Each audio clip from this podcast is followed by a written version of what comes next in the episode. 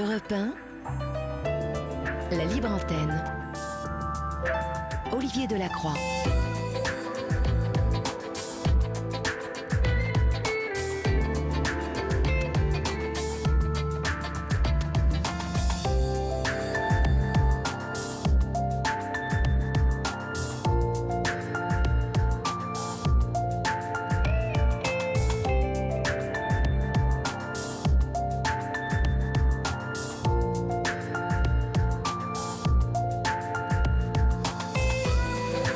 Bonsoir à toutes et à tous. J'espère que vous allez bien, que vous avez passé un agréable week-end et que vous êtes heureux de retrouver votre libre antenne sur Europe 1, car nous y sommes, chers amis, nous sommes ensemble jusqu'à 1h du matin et que vous soyez chez vous ou en voiture euh, en train d'écouter cette libre antenne, eh bien, soyez les bienvenus chez vous. Car vous le savez, cette émission, c'est la vôtre, c'est celle où vous vous exprimez, où vous pouvez euh, venir nous raconter euh, vos bobos de la semaine, les bobos du quotidien. Et puis, vous pouvez aussi venir nous raconter quelques soleils aussi, s'ils vous passent par la tête. 39 21, 50 centimes d'euros la minute. 7 39 21 suivi du mot nuit, écrit en lettres majuscules, suivi dans l'espace pour vos SMS, libreantenne.fr pour vos mails, et puis, euh, bien évidemment, toujours notre groupe de parole sur Facebook, Yann Moix, Olivier Delacroix, La Libre Antenne, où vous pouvez vous faire des amis, vous faire des relations, débattre, échanger et commenter. Euh, c'est une, un groupe de parole où vous êtes euh, maintenant 18 342 membres. Il est 23h11 et sans plus tarder, votre libre antenne du lundi, c'est parti. Olivier Delacroix est à votre écoute sur Europe 1. Et pour débuter cette émission, nous accueillons Yves au 3921. Bonsoir Yves. Bonsoir. Bonsoir. D'où nous appelez-vous Yves et quel âge avez-vous? Alors, je vous appelle d'une petite ville de Côte d'Or, oui. Euh, région Bourgogne-Franche-Comté, et je vais avoir 67 ans dans 6 jours, exactement. Bon, eh ben, bon anniversaire, 6 jours en avance. Merci beaucoup. Je vous en prie. Donc, euh, vous venez nous parler de quoi ce soir, mon cher Yves? Alors, euh, je viens parler de, des gens qui sont touchés par euh, des sinistres sécheresses dans leur maison. Et je suis référent d'une association qui est une association nationale, les oubliés de la canicule, euh, et je suis référent pour la Côte d'Or, le département du 21. Et cette association a pour vocation de de créer euh, de la solidarité avec les gens qui euh, sont frappés par un dégât de sécheresse sur leur maison, ce qui est de plus en plus fréquent et particulièrement euh, inquiétant parce que c'est en train de s'aggraver. Voilà. D'accord. Alors, de, quel type de dégâts s'agit-il? Alors, en général, ce qui se passe, c'est que les maisons se fissurent ça commence souvent par des fissures esthétiques et puis euh, ça s'aggrave euh, régulièrement. Euh, c'est sur les sols argileux que ça, se, passe.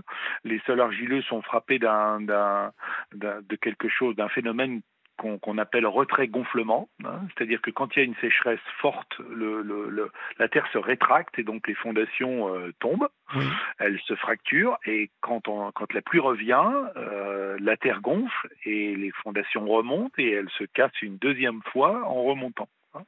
Et les niveaux de sécheresse qu'on a depuis euh, une vingtaine d'années, en particulier en France, font que un nombre de plus en plus important de, maisons particulières sont impactées et euh, un certain nombre de gens sont en grande détresse parce que certaines maisons deviennent peu à peu inhabitables et en tout cas elles sont invendables, inlouables, etc. Et pour beaucoup de gens euh, qui ont investi leur, épargne et qui se sont endettés pendant des années et des années, bien ils, n'ont plus rien quoi. Hein.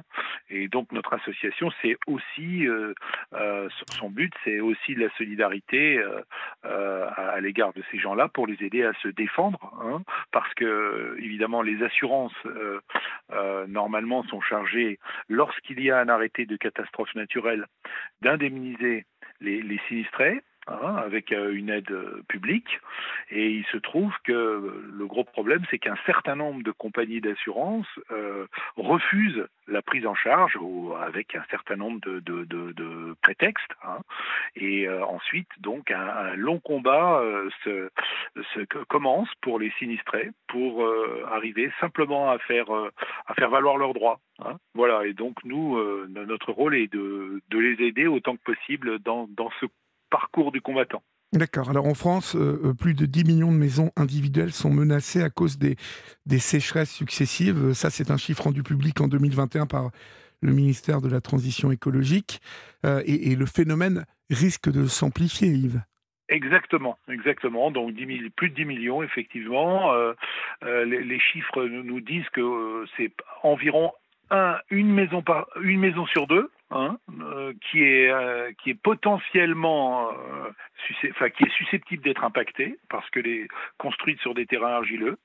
Et effectivement c'est en, en train de s'aggraver parce que en fait le phénomène est apparu massivement à l'issue de la sécheresse de 2003 hein, c'est d'ailleurs à à cette occasion que notre association a été créée et euh, ça n'a fait que s'aggraver en 2015, 2017, 2018 en particulier, 2019, 2020 et puis 2022. On attend les arrêtés de catastrophes naturelles qui ne sont pas encore parus, mais euh, 2022 a été a été terrible et on s'attend à ce que 2003, 2023 pardon soit au moins aussi euh, impactante parce qu'on a déjà des, euh, des, informations venant du ministère de l'écologie hein, qui disent que euh, la, sécheresse là actuellement est déjà très forte et que donc elle risque d'être extrêmement violente euh, l'été prochain.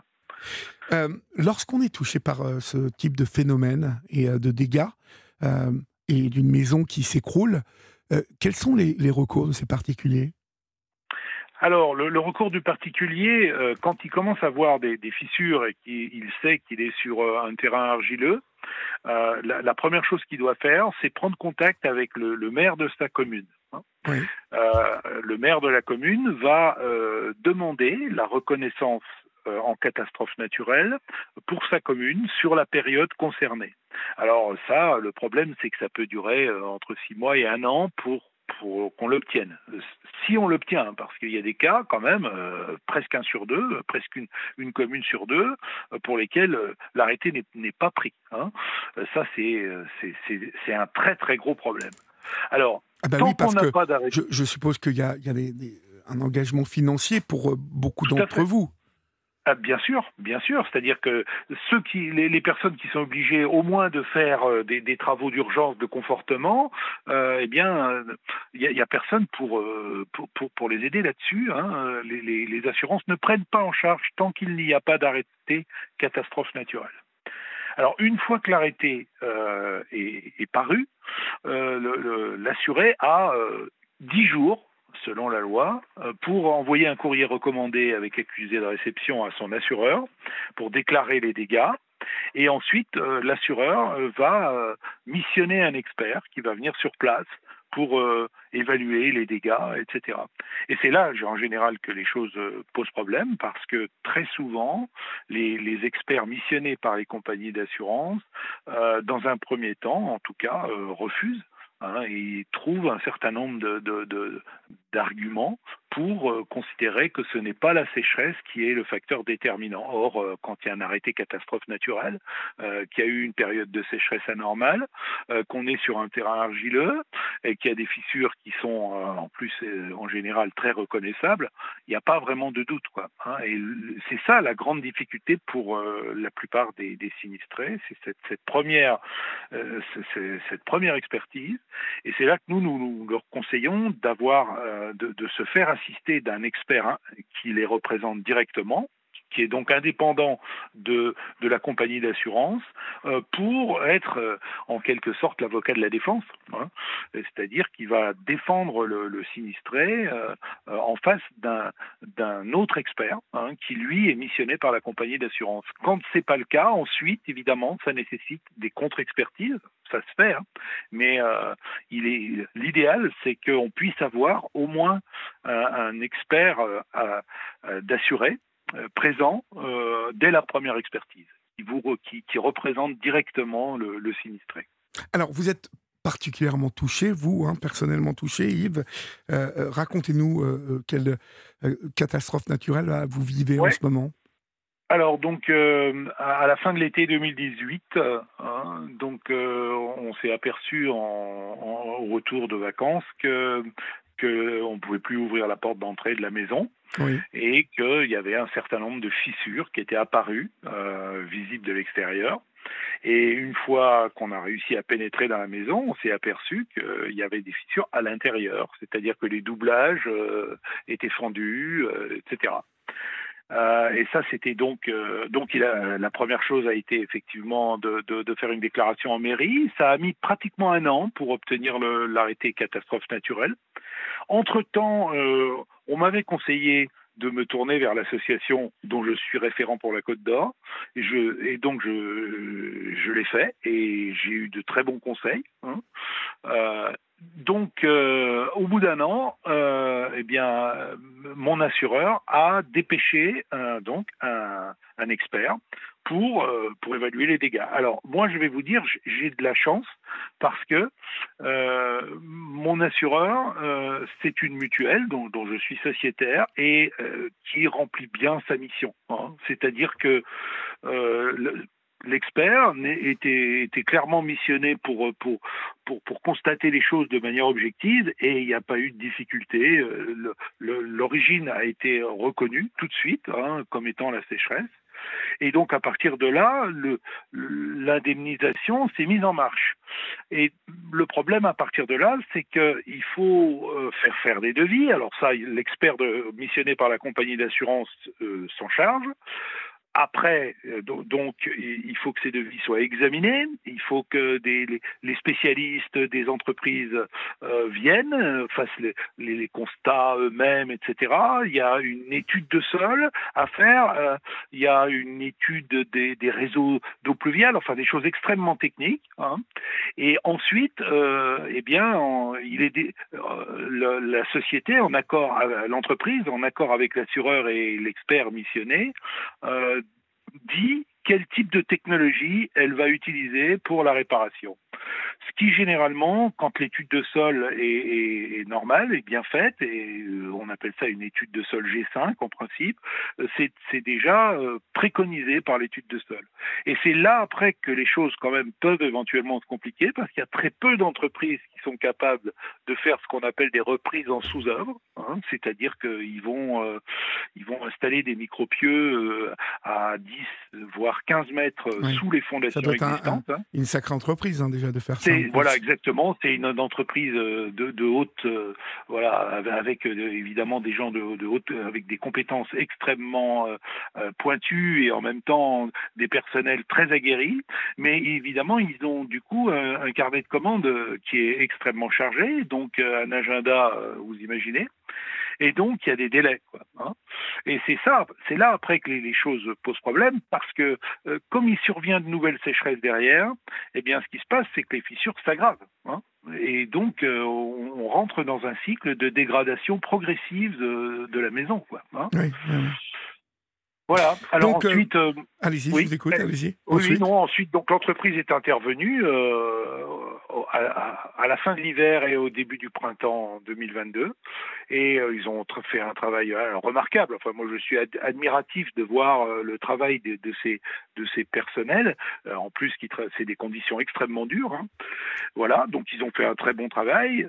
il y a encore un certain nombre de choses à, à finaliser, et ensuite, il faut attendre euh, entre un et deux ans, selon les cas, pour vérifier que la maison a bien repris ses assises, avant d'envisager le second œuvre. Hein. Ce qui veut dire que, bon, dans mon cas, par exemple, on peut supposer que, dans le meilleur des cas, tout sera terminé dans, dans un an, à peu près. Ça veut dire on est à six ans après le dégât, quoi. Hein.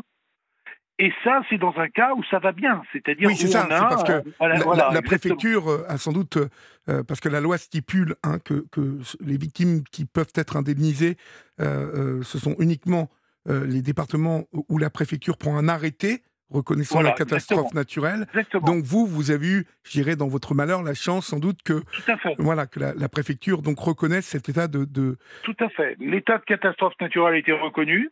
Et l'assureur a été honnête et voilà, il a fait son travail. Voilà, la, mutuelle, elle voilà, a fait son travail.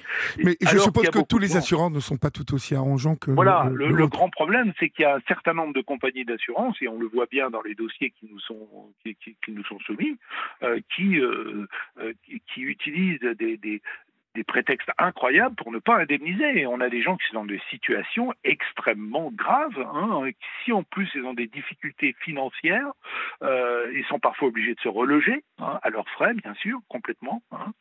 Euh, et puis dans certains cas, quand la compagnie d'assurance ne veut absolument rien savoir, le seul moyen bien sûr c'est d'aller au judiciaire. Mais le ticket d'entrée est très coûteux, c'est-à-dire que tout le monde n'a pas les moyens de, de payer ça. Hein. Euh, et, donc, si euh, s'ils n'ont pas les moyens, pour certains, leur maison est perdue. Hein. et pour certains, c'est toute leur épargne et une vie de travail hein, qui, sont perdus. Euh, donc, vous connaissez sans doute des, victimes qui ne sont pas indemnisées encore, en tout cas qui bataillent. oui, oui, tout à fait. Bien ça, ça, touche quel type de département, en fait, ces victimes qui, bah, qui ont du mal à faire reconnaître Alors, en, fait, aujourd'hui, il y a, y a la, plupart des départements en dehors des, départements euh, où il y a beaucoup de granit, euh, etc. Mais euh, la plupart des départements français sont touchés par ce phénomène-là, partout où il y a de l'argile. Hein. Et nous, en Bourgogne-Franche-Comté, on est, c'est comme Rhône-Alpes, hein, c'est comme le Nord d'ailleurs, on, est des, des, départements et des régions extrêmement, extrêmement impactés. Hein. et donc, il y a il y a un nombre important, important de gens qui n'ont pas de, qui, ne sont pas indemnisés. Hein. Ah euh, on, le voit en particulier, alors en Bourgogne-Franche-Comté, euh, j'ai des contacts avec des, sinistrés de la Nièvre, par exemple. La Nièvre a été beaucoup impactée euh, et il y a beaucoup de gens qui sont dans, dans des situations extrêmement difficiles. Alors en plus se pose une, un nouveau problème pour les, les, gens qui vont avoir des, des, reconnaissances sur 2022, 2023, etc., c'est que la loi a changé depuis le 28 décembre 2021 et les, les, assureurs ne sont plus tenus d'indemniser les sinistrés au-delà de la valeur vénale du bien euh, à la date du sinistre. Alors quand on le dit comme ça, on a l'impression que bah, c'est normal. C'est votre maison, euh, on va vous indemniser jusqu'à concurrence de ce qu'elle vaut, et puis après, bah, c'est vous qui vous débrouillez, on ne peut pas vous payer deux fois la maison.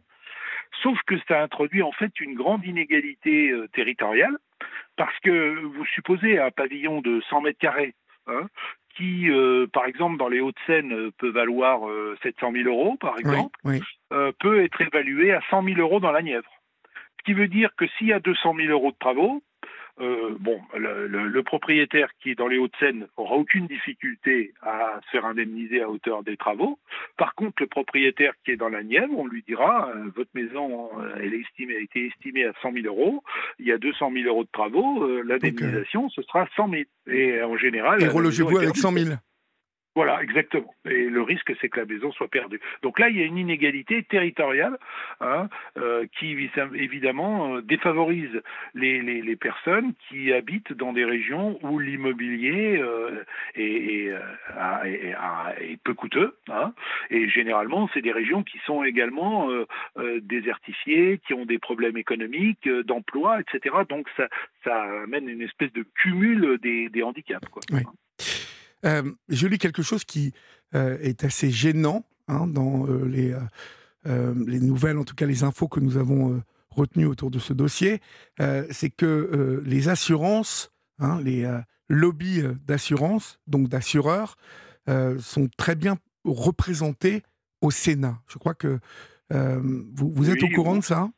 Oui, oui, on a, oui, oui, on a eu, nous, on a eu à, à, participer un petit peu au, au débat euh, par visioconférence, etc. Euh, quand avant que la loi justement soit soit changée en, en décembre 2021, euh, on a été entendu très poliment, etc. Mais on a bien compris qu'au bout du compte, euh, nos arguments n'avaient pas été retenus, hein, vraiment. Et donc, euh, oui, on, on, pense que euh, les assureurs sont beaucoup mieux écoutés que, que, les, particuliers, bien sûr. Voilà, exactement. voilà. Donc ça, c'est un, c'est un problème. Et, et on suppose que, bon, c'est c'est comme ça dans beaucoup de, de, de lieu de décision. Oui, hein, où, voilà, voilà. Donc euh, c'est clair qu'ils représentent un- un- une espèce de, de, de, de force euh, économique et financière hein, qui, qui fait qu'ils sont écoutés, qu'ils ont des gens euh, qui les écoutent de près, Oui. et les sinistrés non, quoi. hein, parce que à part des associations comme nous, les sinistrés ont personne pour les défendre. En fait, il faut dire les choses de manière claire, quoi. voilà. Oui. Et euh, donc, euh, bon, ça, ça- c'est encore le pot de fer contre le pot de terre, cette histoire, je suppose. Eh ben un peu, oui, un peu. Donc c'est sûr que pour nous, on voit, on voit un certain nombre de de nos adhérents qui sont qui sont très en colère contre leur euh, Oui, leur assureur. quoi, parce m'étonnez. voilà. Et puis euh, parfois, ça, en plus, il y a des choses qui se passent mal. Ils ont, on leur dit, euh, le- le- l'expert missionné par l'assurance leur dit un certain nombre de choses à l'issue de l'expertise, et après, quand ils reçoivent le rapport, euh, c'est pas exactement ce qui leur avait été dit. Ils se rendent compte que le rapport euh, est, est à charge contre eux, quoi. Et euh, voilà, on a, on a beaucoup de cas comme ça, et, et c'est vrai que c'est très problématique. Ouais. Écoutez, euh, vous êtes 10 millions donc euh, à connaître ce problème euh, et l'association Les Oubliés de la Canicule, dont le site internet hein, c'est-. Euh, vous, vous, vous êtes combien d'adhérents dans cette association? Alors, on est, on, on sait qu'on est plusieurs milliers. hein. il va falloir qu'on fasse le comptage exact parce que, en fait, on est actuellement quatre référents pour euh, pour, pour toute la France. hein. Donc, vous imaginez un peu le, si vous voulez, le travail que ça représente et la, la, la gestion. Oui. Donc, on va être amené à, à- à comptabiliser. Pour la Côte d'Or, par exemple, je, je peux vous dire que là, j'ai j'ai un peu plus de 200 adhérents actuellement. hein. Voilà. Euh, et on n'est pas le département le plus peuplé. Hein. Oui, Euh, oui. Par exemple, en Rhône-Alpes, etc. où, voilà, il y a, il y a, il y a plus, de, voilà, il y a plus de- d'habitants et donc euh, avec depuis ces dernières années, il y a plus de, de, de sinistrés, donc plus d'adhérents. Donc voilà, on est en, en plus dans, dans, dans des départements comme la, la Côte d'Or, on est à au moins 200 adhérents. Hein, ça, je peux voilà, vous dire. Donc, euh, si vous voulez, c'est très important hein, parce qu'on sait qu'en on sait en plus que euh, y a un nombre de, de, de sinistrés qui, qui, qui ne sont pas pour l'instant euh, organisés et qui qui vont venir dans les dans les mois à venir. Hein, on le sait. Oui. Et donc, c'est clair qu'on va, on, on va avoir un nombre d'adhérents, malheureusement, je dirais, parce que ça signifie que, que les choses vont, vont mal, euh, qui sera euh, en, en croissance euh, continuelle. hein. Oui, oui. Bon, bah, écoutez, on croise les doigts hein, pour tout, tous ces propriétaires, hein, ces familles, ces couples euh, de propriétaires qui euh, se voient euh, contraints de, Oui. bah, de, de se battre, hein, de combattre les assureurs, les assurances. Je dirais aussi, pareil pour leur préfecture, hein, parce que finalement, bon, ça les fait pas spécialement rire que le, le sol euh, sûr. bouge et que les, les maisons. euh, Tout de- à fait. bah. Et, et s'ils ont tant de difficultés à, à enfin, si c'est parfois très long à, obtenir les arrêtés, etc., c'est aussi parce que il y a un nombre de, de dossiers de plus en plus important, mais il n'y a pas eu euh, recrutement de personnes euh, proportionnellement. Oui. Donc, euh, les personnels des préfectures, des ministères, etc., croulent de plus en plus hein, sous le nombre de dossiers. C'est comme la justice, etc., enfin, comme tous les services publics. hein. Qu'est-ce que, euh, qu'est-ce que, allez-y, allez au bout. J'ai encore une question. Voilà. Donc, euh, donc voilà. C'est-à-dire que nous, on comprend. Hein, on comprend que les personnels sont font tout ce qu'ils peuvent, mais euh, mais ils sont pas assez nombreux, quoi. hein, c'est Ouais, clair. ouais. Que, que conseillez-vous ce soir à celles et ceux euh, qui sont dans ce cas et puis celles et ceux qui nous écoutent hein, ce soir, qui ne Alors- savent pas encore que ça va leur arriver, mais pour euh, se prémunir de, de- de tout ça, euh, et puis quand ça leur arrive et qu'ils ne l'ont pas vu venir, euh, comment peuvent-ils agir tout de suite? Voilà. Alors se prémunir, en général, bon, euh, actuellement pour les gens qui construisent, hein, c'est sur du neuf, il y a des normes maintenant. Euh, le constructeur doit respecter ces normes, hein, Oui. ce qui n'était pas le cas avant 2018. Hein. Voilà. Donc depuis le 2018, il y a des normes et, normes, et il faut simplement vérifier qu'elles sont respectées. C'est tout. Euh, pour les gens qui achètent des, des, des maisons euh, ou qui ont déjà construit ou acheté des maisons d'avant 2018, hein, enfin d'avant que le texte de 2018 euh, s'applique, c'est clair que ben, peuvent juste être très vigilants. Si jamais ils voient des fissures apparaître, alors intéressant, il est peut-être intéressant d'en parler autour d'eux pour voir s'il y a d'autres personnes dans leur euh, quartier, dans leur village ou dans leur ville qui, qui sont impactées, et tout de suite euh, prendre contact avec le maire et suivre le dossier pour vérifier que il a bien été porté euh, à la préfecture et qu'ensuite il est bien suivi. Ça c'est la première chose. Oui. Et ils peuvent, à partir dès, cette étape-là, ils peuvent se tourner vers notre association pour avoir des conseils, pour rencontrer d'autres sinistrés, etc.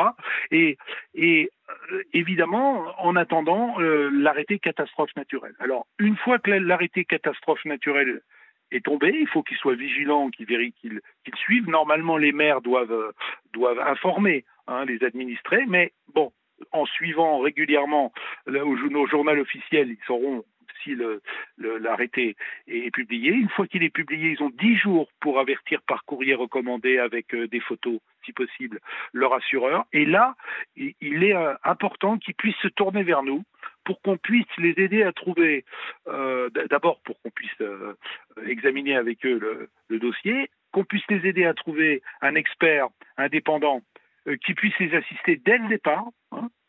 Et euh, ensuite, eh bien, euh, il faut que, le- dossier soit tout le temps suivi avec l'aide de cet expert d'assuré euh, pour que, euh, eh bien, ils, aient une vraie défense de, leur dossier parce qu'autrement, ils risquent d'être tout seuls face à un assureur qui, a priori, ne cherche pas forcément à les indemniser, quoi. Ah oui, d'accord, ok. Ouais. Bon, bah écoutez, on vous souhaite bon courage, hein, Yves. Euh, euh, merci pour Eh ben, tous ces précieux renseignements. Je rappelle que euh, l'association s'appelle Les Oubliés de la canicule. Euh, on vous trouve sur Internet en tapant tout attaché les oubliés de la canicule.org. Pour vous joindre, je suppose que c'est sur votre site Internet qu'on prend contact Oui, avec fait. vous. Et puis, Voilà, tout à fait. Et ensuite, les, les, nos, nos collègues qui, gèrent le site internet nous renvoient les, les personnes en fonction de leur euh, origine géographique. d'accord, Voilà. très bien. Mille merci à vous et courage à vous, mon cher Yves. Et merci bravo. beaucoup hein, de m'avoir donné la Je vous parole. en prie. euh, et merci pour votre émission. Je vous en prie. Au revoir, Yves. je vous souhaite Bonsoir. une bonne soirée. Moi Au aussi. revoir. Au revoir. Vous aussi, venez vous confier à Olivier Delacroix en appelant le 3921, 50 centimes la minute. Il est 23h36, vous êtes sur Europe 1 et euh, nous allons accueillir Brigitte avec qui nous avons échangé la semaine dernière euh, sur euh, une affaire bien triste dans un village où un voisin terrorise la commune, en tout cas ses voisins proches. Et nous avons terminé cette discussion et nous manquions de temps. Et Brigitte nous a parlé de quelque chose qui nous a vraiment ébranlé. Ici, euh, dans l'équipe de la Libre Antenne, euh, c'est que au-delà de tout, euh, de, de tout ce que ses voisins euh, harceleurs ont commis, ses voisins ont enlevé un chien. Et on va en parler avec Brigitte maintenant. Bonsoir Brigitte. Bonsoir Olivier. Bonsoir. Alors merci Brigitte de nous consacrer encore de votre temps ce soir, parce que, bon, on a, on a comme je le disais à nos auditeurs et nos auditrices, nous avons fini notre entretien sur Nous manquions de temps. Vous avez évoqué en fin de témoignage, donc ce chien, euh, cette chienne hein, qui, euh, je crois, souffre euh, des yeux en plus, hein, qui, est, qui, qui- qui malvoyante, euh, qui est une chienne qui a 14 ans et qui euh, a été, alors je dis bien a été parce que je vous ai posé la question euh, si vous étiez sûr de ça, et euh, vous allez me, raconter à nouveau pour celles et ceux qui n'étaient pas là, euh, euh, quelle est votre version donc de cet enlèvement, parce que euh, ça c'est totalement inadmissible, cette euh, totalement totalement pardon inadmissible cette euh, cette pauvre chienne se retrouve euh, sans doute attachée, elle ne doit pas savoir ce qui lui arrive, et on va tout faire ce soir pour bah, pour que les propriétaires récupèrent leur chien, hein absolument. Alors je suis, euh, je voulais juste euh, vous signaler que je suis euh, avec ma voisine qui est présente Oui. avec moi à côté de moi ce soir et qui en fait à qui appartient ce chien. hein, Oui. Voilà. Et elle veut bien me parler, votre voisine? Alors euh, je prends la parole, euh, je prends la parole pour elle. D'accord, d'accord, pas de problème, Pas de voilà. problème. Ok. Euh, du coup, euh, pour, euh, pour je vais essayer de synthétiser les choses, mais en fait, oui, notre voisine, du coup, euh, l'année dernière, au mois de janvier, est partie pour un stage de reconversion professionnelle euh, avec son époux et hors département. Et donc, nous avions, nous, la responsabilité de cette petite chienne qui a, qui a 12 ans, en fait, et qui a toujours vécu dans le village hein, depuis, euh, depuis, depuis ces trois mois. Et donc, du coup, nous en avions la responsabilité pendant la semaine, et un après-midi, elle a disparu. Donc, euh, je précise que pour ne pas la perturber, eh bien, nous nous occupions d'elle chez elle, en fait. Et donc, euh, du coup, nous l'avons cherché, vous imaginez bien. Euh, nous avons alerté nos voisins donc par téléphone et euh, sans comprendre ce qui se passait. Et, et mon époux s'est souvenu que pendant la journée, il avait vu la maraîchère et que la chienne était avec elle. Bon, elle la connaissait, mais bon, voilà, il faut savoir qu'on est très très loin de, d'une route départementale et que du coup, le chien, alors Les nôtres, comme je vous ai dit, sont enfermés dans la propriété, mais par contre, euh, bon voilà, ce chien a toujours vaqué euh, autour de nos maisons. Et donc du coup, euh, eh bien, on n'a jamais réussi à retrouver cette chienne. Et c'est seulement au bout de plusieurs semaines, euh, convaincus qu'effectivement elle était bien chez les maraîchers, que nous avons tous, eu la certitude euh, bah, qu'elle était là-bas et qu'elle était chez eux. Et comme je l'ai aussi dit euh, la dernière fois, eh bien la sœur de la maraîchère a confirmé qu'en effet elle était bien là-bas. Donc euh, évidemment, euh, il y a eu une plainte euh, pour vol de cette chienne, hein, ni plus ni moins. Euh, mais alors que le gendarme qui était en charge du dossier euh, nous avait tous dit que ben, qu'on pourrait la récupérer. Alors je dis nous puisque c'est vrai que la chienne fait partie du village et que ben c'est bien sûr ce, n'est pas moi ni mon mari le propriétaire mais bien nos voisins. Eh bien nous n'avons pas pu récupérer cette petite chienne dalmatien parce qu'en fait elle n'était pas identifié au nom de mon voisin. Alors comment, comment ça se fait ça? Dites-moi, euh, précisez-moi, parce qu'on va donner euh, un maximum de détails hein, pour que euh, toutes celles et ceux qui nous écoutent comprennent bien que voilà, c'est tout à fait loyalement que, que votre voisine veut récupérer son chien qu'en fait, euh, euh, un chien, euh, comme tous les animaux, ne peut être identifié qu'au nom d'une seule personne, hein, et que mon voisin a divorcé, et que en fait, la chienne était identifiée au nom de son épouse, de son ex-épouse, et que ben, quand elle est partie, la chienne est restée ici, mais donc du coup, elle est aussi restée identifiée à son nom. Voilà, c'est simplement la raison. Et c'est aussi la raison pour laquelle ils n'ont pas pu récupérer, euh, la petite chienne. Je vous passe les détails hein, de, de, un véritable crève-cœur euh, d'avoir perdu euh, d'avoir perdu son animal, comme on peut imaginer. Enfin voilà. Euh, en plus, le jour, comme je vous ai dit, que mes voisins ont été agressés par sa fille et son beau-fils physiquement, je veux dire, et verbalement aussi d'ailleurs. Eh bien, le jour de cette agression physique, c'était un dimanche matin. Euh, eh bien, ils ont appris du coup le, de la bouche de la maraîchère que la petite chienne était devenue aveugle entre temps et désorientée. On peut imaginer hein, un, animal qu'on déracine comme ça de son environnement dans lequel elle a toujours vécu avec les personnes qui s'occupaient d'elle. Enfin, voilà, c'est terrible.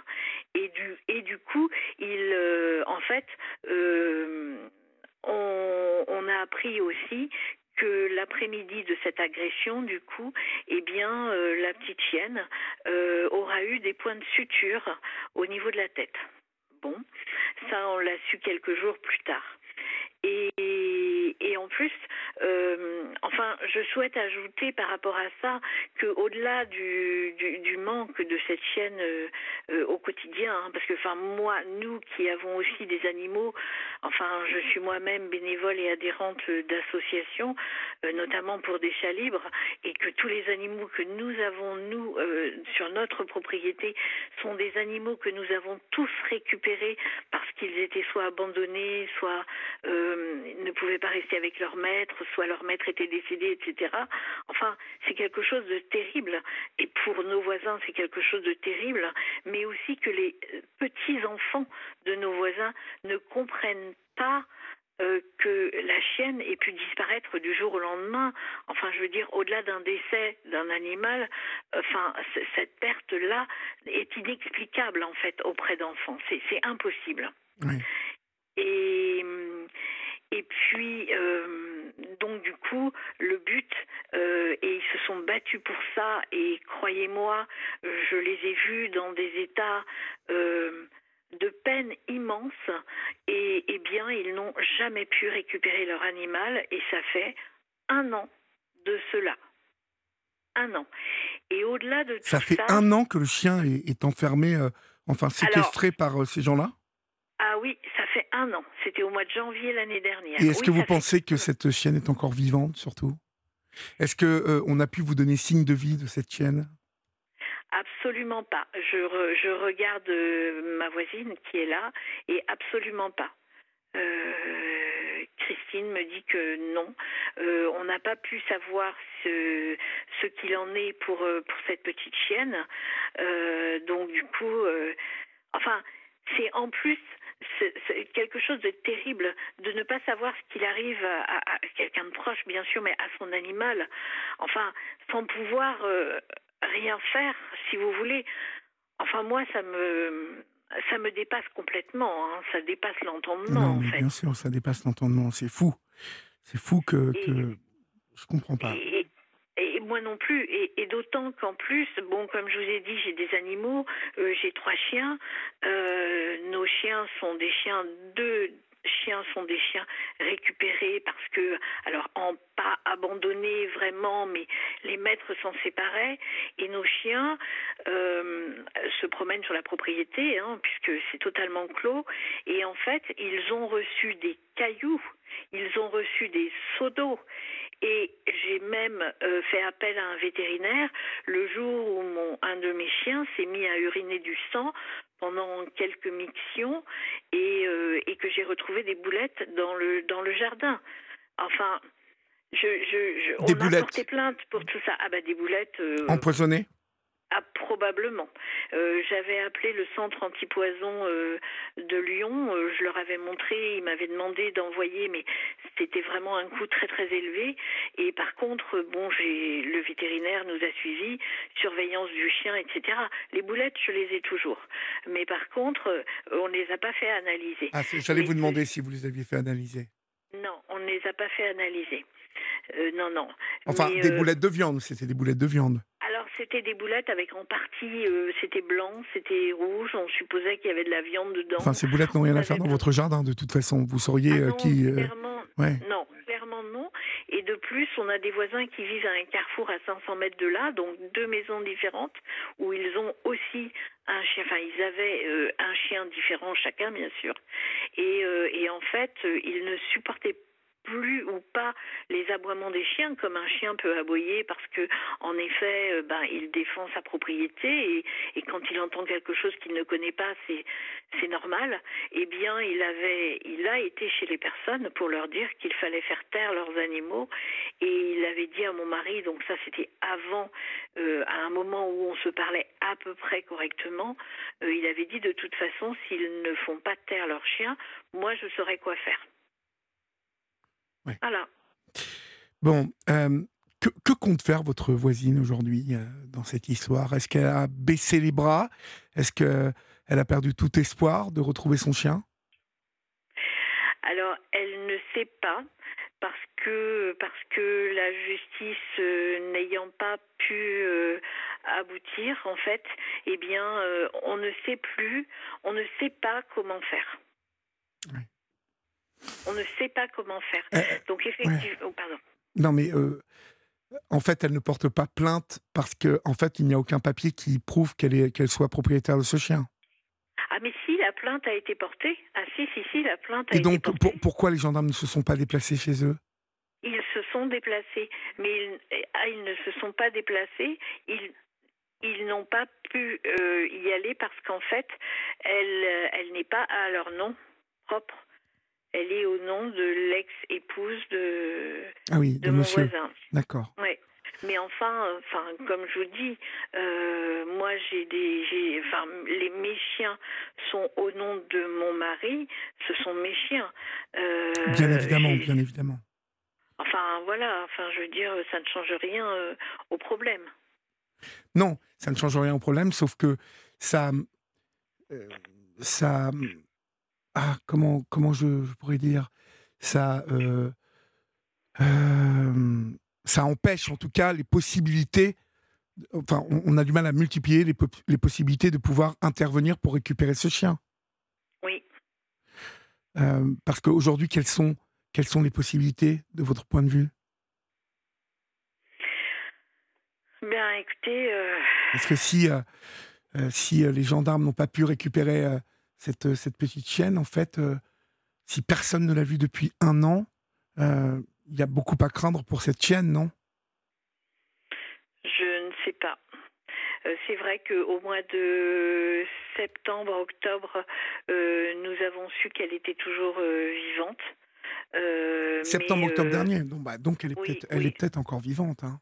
Oui, oui, Ça prouve en tout cas qu'ils n'ont pas fait de mal. Donc, euh, euh, au bout de- enfin, quelques mois plus tard, on est au mois de février, je, ne- je ne vois pas pourquoi il lui aurait fait du mal, mais euh, vous ne connaissez personne qui peut aller voir comme ça, un peu euh, regarder si cette chienne.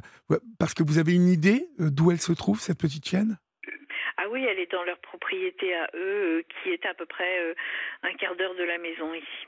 et, et cette propriété, c'est c'est impossible de voir du dehors? Oui. Il y a quoi qui autour? Il y a- bah, c'est complètement clôturé, il y a des arbres et puis euh, il y a un portail euh, clos et c'est pas possible. Ah oui, d'accord. Euh, Vous ne connaissez personne euh, qui les connaît et qui pourrait euh, prétexter quoi que ce soit pour rentrer pour voir si elle est là?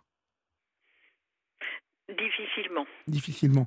Vous, vous, vous m'avez dit, en fait, qu'en septembre-octobre, vous aviez eu la preuve qu'elle était encore vivante. Comment exactement C'était comment Ah, alors en fait, euh, euh, quelqu'un était passé devant la propriété euh, et un véhicule devait sortir et Oui. ils avaient vu la chienne à l'intérieur de la propriété. D'accord. Bon.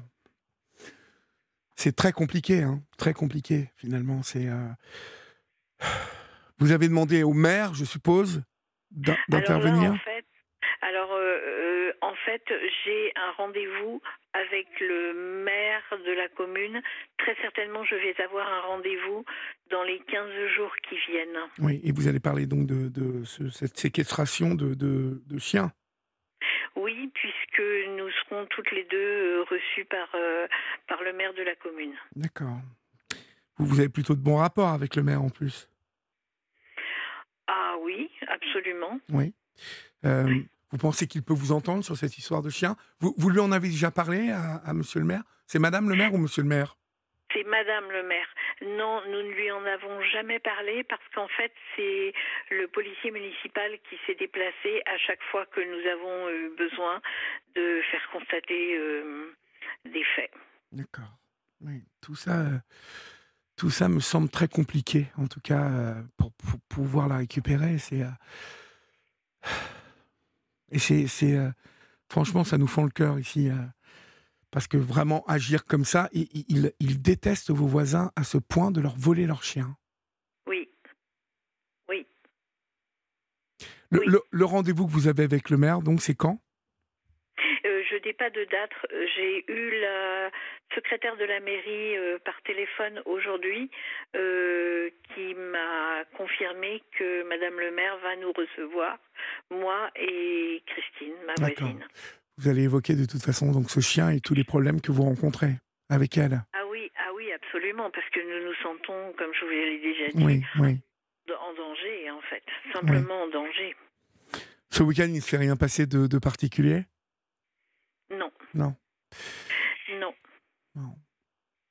Le week-end, ils sont absents, ils ne sont pas sur la ferme, en fait. Ah oui, oui, c'est vrai, vous m'avez Et, dit. et ce qui est totalement absurde en plus, c'est qu'ils ont eux-mêmes un chien, une chienne, euh, qui euh, qu'ils amènent systématiquement euh, sur la ferme quand ils Oui. sont là pour leur activité, mais jamais ils n'ont ramené la chienne de mes voisins. Bah, vous m'étonnez qu'ils ne l'ont pas ramené. Ils sont, s'ils l'ont vraiment euh, enlevé, comme vous dites, euh, euh, ils ne vont sûrement pas la ramener au vu, euh, à la vue de tout le monde. C'est, euh, la première fois que j'entends parler d'un enlèvement de chien, en fait. Mais ça existe, hein. Ça existe. Ah, ben, écoutez, euh, nous, euh, enfin, j'allais presque vous dire, euh, étant donné leur façon d'être euh, et leur façon de se comporter, euh, de leur part, ça ne me surprend pas.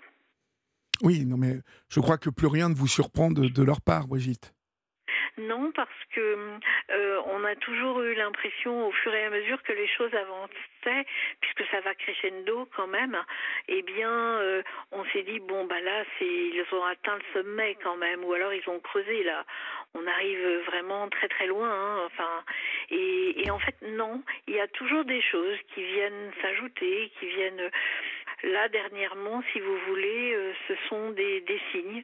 Euh, on a le droit à des signes, là, à chaque fois que, que soit qu'on est chez nous, euh, sur notre terrain, et, et qu'on se retourne parce qu'il y a un bruit, eh bien, on a le droit à des signes. Bon, voilà. Comme je vous ai expliqué l'autre jour, on fait en sorte d'être dans une sorte de bulle pour ne pas, euh, bah, pour éviter de les croiser, de les voir et, et de se protéger en fait. hein. Mais il y a des moments où c'est impossible. Euh, et donc là, du coup, voilà, c'est. Alors, l'une de nos auditrices euh, nous a appelé. Elle vient d'avoir Julia au téléphone et elle semble euh, euh, très sûre d'elle lorsqu'elle nous dit ce soir au 3921 que vous pouvez, vu que ce chien est à l'ex-épouse de monsieur, vous pouvez faire changer l'immatriculation du chien, en fait, de propriétaire, en fait, et passer de madame l'ex-épouse à monsieur euh, et que euh, la plainte peut-être se- serait euh, plus appuyée dans ce cas-là. C'est-à-dire que monsieur peut demain demander à, à devenir le propriétaire de ce chien. En tout cas, bon, avec, je pense, le l'ex-épouse qui est d'accord. Est-ce que vous croyez que c'est possible ça? Peut-être. L'ICAD, Peut-être. vous voyez, vous savez ce que c'est l'ICAD hein, C'est Oui, oui, oui. d'accord, c'est là où on fait immatriculer nos animaux, en fait. Donc, oui, absolument, oui. Mes animaux. Voilà, et dans ce cas-là, en fait, si monsieur devenait le référent de cet animal, il pourrait euh, à nouveau euh, euh, bah, porter plainte pour enlèvement hein, de chien, quoi. Et là, peut-être que les gendarmes pourraient pénétrer sur la, sur, la propriété parce qu'ils ne seront pas au courant hein, que vous avez fait tout ça, vous voyez? Et je pense que les gendarmes peuvent aller voir directement. Parce que visiblement, si quelqu'un l'a vu en septembre-octobre en passant devant la propriété, ça veut dire qu'il ne se doute pas vraiment que euh, vous allez aller chercher jusque là-bas. Et peut-être, c'est mon point de vue, hein, euh, peut-être euh, ils sont tellement visiblement aveuglés par la haine, peut-être se disent-ils que vous n'avez même pas pensé qu'ils étaient à l'origine de la disparition de cette petite chienne. Alors, euh, si, parce que en fait, lorsqu'il y a eu l'agression, euh, lo- lorsqu'il y a eu euh, euh, l'agression, oui, je dis bien au mois de mai, euh, mai, eh bien, euh, elle a dit euh, que en fait, euh, elle avait euh, la chienne avec elle. Ah oui, elle l'a dit.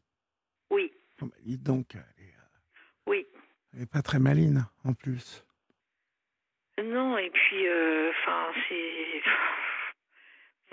tout est tellement euh, dénué de sens. Mais oui, oui. Euh, il il n'y a pas des photos avec cette chienne? Euh, vo- vo- Votre ami n'a pas de photos avec cette petite chienne? Ah si. Ah si, si, si. Parce que vous voyez, ça, c'est bon à déposer.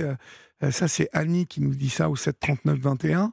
Euh, il faut. Il faut Marie nous dit est-ce que l'ex-épouse de monsieur aurait la bonté de porter plainte elle-même et de réclamer cette petite chienne, à défaut de, de, de la faire immatriculer euh, par euh, son, son ex-mari Ça, c'est peut-être possible. Je, ne sais pas. Manifestement, Christine n'en est pas convaincue. Oui. Mais bon, tout ça, il faudrait peut-être demander tout de même à l'ex-épouse, en tout cas lui raconter, hein, parce que je pense qu'elle sera tout de même émue par le destin de, bah, de, sa chienne, en fait. Hein, et je pense que ça peut la, vous voyez, la, décider vraiment à, agir. Même si ça n'est pas l'entente parfaite avec son ex-mari, là, il s'agit quand même d'un animal qui, est sans défense et, et qui a été enlevé et qui ne doit pas comprendre ce qui lui arrive. C'est ah, ça qui nous a vraiment touchés, nous. Absolument, absolument. Et je suis complètement euh, euh, d'accord avec ce que vous dites. Et de plus, enfin, non seulement euh, je suis d'accord, mais en fait, c'est effectivement ce que nous avons pu ressentir, nous, Enfin, on nous enlève notre animal, euh, on nous enlève euh, une partie de notre vie. Enfin, on vit 12 ans avec un mhm. animal. Enfin... Complètement. Écoutez, ce que je vous propose, Brigitte, euh, c'est que vous nous rappeliez après le rendez-vous avec Monsieur le maire pour nous tenir au courant de l'évolution de la situation. D'accord? Ce rendez-vous, il est d'ici une quinzaine de jours. Vous voulez bien nous rappeler? Et vous nous ferez part du rendu du, du, bah, du rendu de ce rendez-vous. D'accord? Oui, entendu. Hein? Et soumettez ça à l'ex-propriétaire de à madame et, vraiment n'hésitez pas à nous, à nous communiquer ça parce qu'il y a beaucoup de SMS qui tombent pour vous, bien évidemment, hein, madame qui est à côté de Brigitte, mais surtout pour cette petite chaîne euh, dont tout le monde imagine qu'elle vit l'enfer. Quoi. Donc euh, ça, ne peut pas durer. En tout cas, on vous embrasse bien fort, Brigitte, et puis vous nous rappelez dans 15 jours. Merci beaucoup. Je vous en prie. et merci beaucoup de nous avoir redonné la parole. Je vous en prie. Et puis bonsoir. Merci bonsoir Brigitte, courage à vous. Au revoir. Bonsoir, merci beaucoup, bonsoir. Minuit passé de 4 minutes, vous êtes sur Europe 1 et c'est votre libre antenne jusqu'à 1h du matin. Vous pouvez composer le 39 21, 50 centimes d'euros la minute ou nous écrire comme vous le faites ce soir au 7 39 21 suivi du mot nuit écrit en lettres majuscules et suivi dans l'espace. Nous sommes euh, maintenant avec euh, Stéphanie que nous accueillons au 3921. Bonsoir Stéphanie. Bonsoir Olivier. Bonsoir. Euh, je suis très émue. Ah. Oui, je, je, crois que euh, je vous suis depuis un moment à la télévision, dans votre émission. J'écoutais un peu à la radio et, et, et voilà, j'aurais dû le faire depuis longtemps. Et là, je pense, j'arrive dans, un, dans une période de ma vie où je me suis dit, allez, je vais le faire. Ça va être vraiment quelque chose de bien pour moi. Bah, écoutez, Donc voilà, je suis, suis très contente. J'en suis ravie. Merci. D'où nous appelez-vous, euh, Stéphanie? Juste, du Grand Bornand. Du Grand Bornand. Du Grand Bornand, ouais. Petit village de montagne. D'accord. Voilà, je voulais juste intervenir pour la dame euh, Brigitte, juste un petit truc oui. euh, pour son chien. En fait, j'ai des amis à qui c'est arrivé. On leur a volé leur chien. Euh, je pensais pas aussi que ça pouvait arriver et c'est vrai que ça les a euh, détruits quoi. C'était euh, voilà, ils n'ont jamais récupéré le chien. Ah oui, jamais. Ouais. Ah non, ils n'ont pas réussi. Donc c'est voilà. Voilà, moi j'ai eu aussi une chienne, là je l'ai perdue il y a, il y a pas longtemps et je comprends cette dame. C'est vraiment compliqué. Oui, oui, oui, c'est. enfin, c'est, vraiment inacceptable hein, de faire euh, quelque chose comme ça. Ouais, ouais, ouais, c'est inacceptable. Tout à fait. ils font partie de nos vies. Oui. Donc, euh, voilà. Ils font partie de nos vies, puis c'est surtout euh, qu'on ne s'attaque pas à des animaux, en fait. C'est, je trouve ça vraiment terrible. Non, ils, bah, ils nous donnent tellement. Moi, j'ai vu ma chienne, bah, je vous en parlerai un tout petit peu. Elle m'a aidée dans ma maladie. C'était une chaîne adorable et en quelque sorte, elle m'a aidée. C'est un peu, voilà. Euh, je lui rendais aussi, hein, je ne l'ai pas utilisé aussi comme thérapie. Euh, mais là, mon médecin m'a dit il faut reprendre un chien. ah oui, euh, ah, oui. Ah un, ouais, un chien, ça fait beaucoup de bien. Hein. Ouais, tout à fait. Nous, on est dans un pays de montagne et j'ai beaucoup marché avec elle. Ça m'a beaucoup aidé. Oui, oui, bah, oui, ça donne, ça donne vraiment le, la pêche, en fait. Oui, hein oui, oui, voilà, voilà. Alors, vous, quel âge avez-vous, Stéphanie euh, Comment Quel âge avez-vous Alors, en mars, j'ai 50 ans. D'accord. Ça y est. La force est, de l'âge. 50 ans. Un bel âge. Oui, bah, j'ai eu des moments où je me disais, tu arrives à 50 ans, euh, tu as beaucoup souffert, qu'est-ce que tu as fait de ta vie? Et maintenant, je me dis, non, non, non, j'ai 50 ans, j'ai encore plein de choses à faire. Donc, c'est, voilà, voilà c'est, c'est, c'est super. Voilà. Bon, voilà, ça c'est bien. Très bien. Oui, oui, je suis positive. hein. Ah oui, c'est très bien. J'essaye. Voilà, voilà. Euh, je peux aussi vous indiquer mon métier parce qu'il y a des gens qui ont été très surpris que je fasse ça euh, par rapport à ma maladie. Donc, je suis AESH. Ah, Donc, je ça- sais que vous avez eu des personnes euh, euh, voilà, sur l'antenne. Oui, oui, oui. Donc, je m'occupe de trois enfants en situation de handicap. Et euh, voilà, c'est ça m'a beaucoup apporté aussi. Voilà, ça a été C'est un, vraiment. c'est euh, un métier qui apporte beaucoup quand. Oui, En plus, Oui. c'est une vocation, hein, ça. hein. oui. Bah, j'ai décidé très tard de le faire, il y a que cinq ans, mais en fait, euh, ouais, c'est ça. Je rappelle, euh, je rappelle celles et ceux qui ne sont pas encore euh, vraiment au courant de, de ce que sont les AESH. SH. Oui, avant c'était AVS. voilà. Voilà, avant c'était, On les appelait les AVS et c'était ces assistantes de vie maternelle ou de vie euh, Oui, pour euh, l'éducation nationale, pour social ou Voilà, voilà. social, pour où ce sont des gens Voilà. généralement qui, Mm. bon, bah, Mm. qui, portent le, le- l'aide. Mm, Euh, Voilà, ils sont aidants pour, euh, pour, euh, pour les enfants, tous ceux qui ont les, comme on dit, les 10. Oui. Donc on dit des fois de ces enfants que euh, bah, ils ont la totale, mais les dyslexiques, dyscalculiés, etc. Les autistes euh, et aussi les handicapés moteurs en, f- en fauteuil roulant. Donc ça c'est compliqué. Oui. Là c'est très compliqué. à- ouais. Donc voilà, c'est un métier euh, euh, où j'aurais à un moment je pensais pas pouvoir le faire euh, et en fait euh, voilà parce que j'ai- régulièrement des arrêts maladie. Donc je suis quand même beaucoup soutenue dans l'établissement où je travaille. Ah, vous êtes Donc, soutenu, ça, c'est- d'accord. Ah ouais, c'est important. Ouais, ouais, je suis soutenue. euh, bon, bah écoute Stéphanie, tu es en arrêt, euh, bah, tu prends le temps. Euh, alors le souci, c'est qu'on n'est pas forcément remplacé parce qu'il y a un manque de d'AESH. Donc du coup, j'ai un peu mes collègues qui pallient à ça, mais c'est compliqué. Donc ça m'a beaucoup culpabilisée. Et puis euh, voilà, elles ont fait comme elles ont pu. Voilà. Donc euh, j'ai pensé changer de métier, mais je l'ai pas fait. Ah oui, vous avez pensé à changer quand même. À un moment, j'ai pensé changer. ouais. Ouais, ouais, j'ai pensé. Puis là, non, j'aime trop mon métier. euh, donc euh, là, je vais adapter le- les heures euh, pour la rentrée prochaine. D'accord. Voilà. Voilà. Bon. Alors, parlez-moi de vous un petit peu. Alors,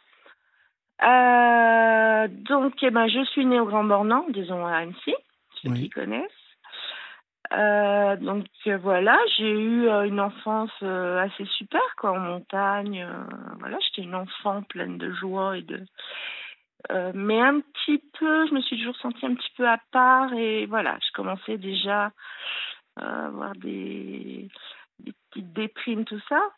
Et puis, arrivé à l'adolescence, euh, bon ben, je- moi j'en parle librement maintenant, mais j'ai été, euh, j'ai eu une agression euh, quand j'étais au lycée, donc j'étais vraiment pas bien. Et puis donc on m'a dit ben c'est une déprime, voilà, c'est un choc post-traumatique. Bon. Et puis peu à peu les années sont passées, je suis arrivée à l'année du bac. Ça allait vraiment très mal, donc j'ai pas passé mon bac. Euh, je me suis mariée très jeune et euh, en fait en 92 et en fait dans les années 2005 on m'a diagnostiqué euh, la bipolarité. Donc dans un sens j'étais soulagée, je savais ce que j'avais. Et puis dans un autre sens, j'ai pas accepté tout de suite. Je me suis dit aïe aïe aïe. À l'époque, on voilà, on en parlait. ouais, voilà. C'est mes parents ont été un peu euh, voilà. Ma mère, je pense, elle a bien réagi. Mon père, il n'en a jamais parlé. Oui. Il a eu beaucoup de mal, mon papa. et mes frères, oui, ça a été un peu le, les non-dits, le blackout, voilà. On n'en a jamais parlé. Donc ça a été euh, ça a été très compliqué. Puis j'ai été euh, hospitalisée. On a commencé à me chercher un traitement, donc euh, ça aussi c'est long parce que on des fois on ne trouve pas tout de suite. Hein. C'est donc là en général maintenant ce qu'il y a beaucoup en France, bah, c'est le lithium. Oui, il n'y a, a, pas que le lithium, il y, a plein de choses. mais euh, Il y en a d'autres. Voilà, moi je sais qu'on m'avait essayé euh, un truc qui venait d'Amérique, il y en a d'Europe, il y en a, voilà, on en avait essayé plusieurs. Mhm. Après, voilà. Donc le truc, c'est qu'il y a des effets secondaires et des risques pour les reins. Donc j'ai été suivie. Et j'ai commencé à avoir des pertes de mémoire. Donc je me disais, bon, non, c'est que, c'est que je suis euh, distraite. Et en fait, non, j'ai des pertes de mémoire. Donc je suis obligée de voilà, noter les choses. Euh, tremblement. Donc voilà, ça c'est toutes ces choses-là. Il euh, faut accepter et il faut se dire prendre le traitement. Et je pense, j'ai vu autour de moi des gens aussi qui étaient comme moi, qui avaient du mal. Et, c'est compliqué. voilà, même maintenant, moi j'en ai eu marre du traitement. je suis suivie par une psychologue, je lui j'en ai marre, j'ai arrêté le traitement. Elle me fait oulala, c'est pas bon. On fait des rechutes. Voilà, donc c'est tout, un processus, toute une acceptation. Euh, voilà, donc ça a été compliqué. Euh, et au niveau du travail aussi. Donc au niveau du travail, j'ai ce qu'on appelle la reconnaissance travailleuse handicapée. Oui. Voilà. Et en fait, euh, bah, voilà, il y a eu des arrêts aussi. Donc une chose euh, que j'ai pensé là euh, quelques jours avant que je, passe dans l'émission, euh, j'ai eu du mal, habitant un petit village, au début à dire que j'étais bipolaire. Donc voilà, je dis oh mais non mais j'ai fait une petite déprime, oh non j'ai eu mal là là là. Oui oui. C'est un peu une honte pour moi. Bah, euh, vous n'êtes pas obligé de le dire à tout le monde. Hein. Non, mais moi j'avais euh, l'impression que, voilà, il y a des gens qui me demandaient, puis je me dis il faut que je me justifie. En fait, j'étais dans ce. Oui, mais vous avez raison, c'est vrai que. Mais j'étais euh, sans. Pas sans limite, mais voilà. voilà, j'avais j'avais l'impression que je n'allais pas au boulot, donc c'était pas bien, il fallait que je tienne, donc ça a été compliqué pour moi. Et euh, je crois que vous êtes séparé de votre compagnon euh, avec qui vous étiez depuis six ans. Et ça, c'est euh, difficile. C'est une douleur. ça fait pas longtemps. vous savez, dans les couples, on dit toujours 50-50. Voilà. On dit il y a des torts de chaque côté. donc il y a des choses que je lui il y a des choses qu'il m'a reprochées, mais tardivement. Il m'en parlait pas. Et en fait, il y a, y a, eu un moment où il m'a dit, mais je me sentais inutile, je ne savais plus quoi faire. Oui. J'étais restée un mois en dépression chez moi à plus bouger. Donc des fois, c'est quand même assez... Euh, voilà, c'est quand même grave. Et, et il m'a dit, je ne sais plus quoi faire. Et euh, il m'a dit, mais je ne pensais pas que ça pouvait s'aggraver comme ça. Parce que, parce que, étonnamment, je suis stabilisée euh, j'ai moins ces phases qu'on appelle de dépression et euh, d'hypermanie, de, des phases maniaques. Mais euh, là, dernièrement, j'étais vraiment très mal. Donc, il, a, essayé de me pousser. il a dit Tiens, on va aller faire la rando, on va aller marcher, on va faire plein de trucs. Y a un moment, j'ai plus suivi. et il m'a juste dit une fois je ne peux pas me mettre à ta place, ça je le sais, et je n'arrive pas à imaginer euh, la souffrance que tu peux avoir.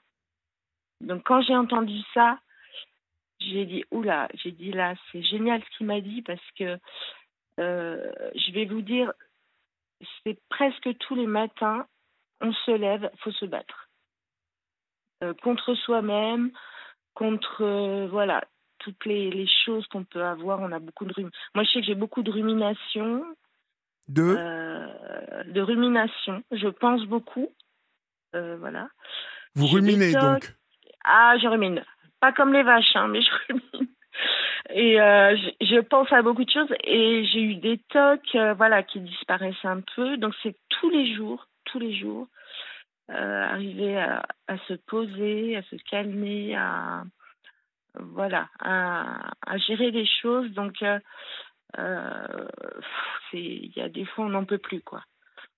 Euh, là j'ai été euh, ce qu'on appelle en hôpital de jour.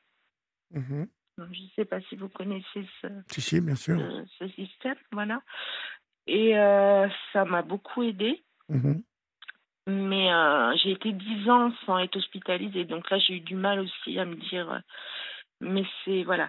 Par contre, c'est des, c'est ça aussi que je voulais, je voulais parler, c'est que peut-être 10 ou 15 ans en arrière, euh, par exemple nous dans la région, il n'y avait pas ça quoi. Il y avait la clinique, mais il n'y avait pas de prise en charge euh, comme ça de, Mhm. d'hôpital de jour. Oui.